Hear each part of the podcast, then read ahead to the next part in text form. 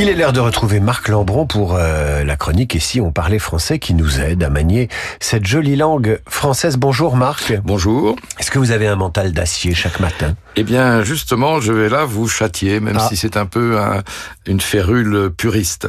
Euh, en effet, notamment dans le vocabulaire euh, sportif, on parle du mental euh, d'une- d'un sportif, du mental euh, d'une équipe. Son mental est défaillant, il faut qu'il travaille son mental. Mais en principe, mental ne s'emploie que comme adjectif et non comme substantif. Donc on peut parler de la disposition d'esprit, de l'état d'esprit, voire du moral d'un joueur ou d'une équipe. Mais insister sur le, le mental, même s'il existe ce feuilleton qui s'appelle le mentaliste, qui est aussi euh, une dérivation du, du- du- de l'anglais ou du franglais.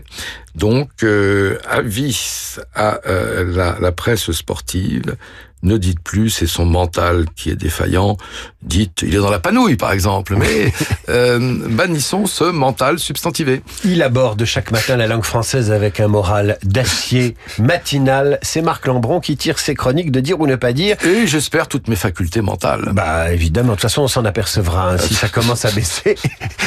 dire ou ne pas dire est paru aux éditions Philippe Ray. Et permettez-moi, cher euh, Marc, de vous dire à lundi et donc de vous souhaiter une très bonne fin de semaine ou un très bon week-end? Si vous regardez le film de Jean-Luc Godard qui porte ce nom, euh, ce titre, euh, Week-end, ça va. Si vous voulez parler français, vous direz fin de semaine.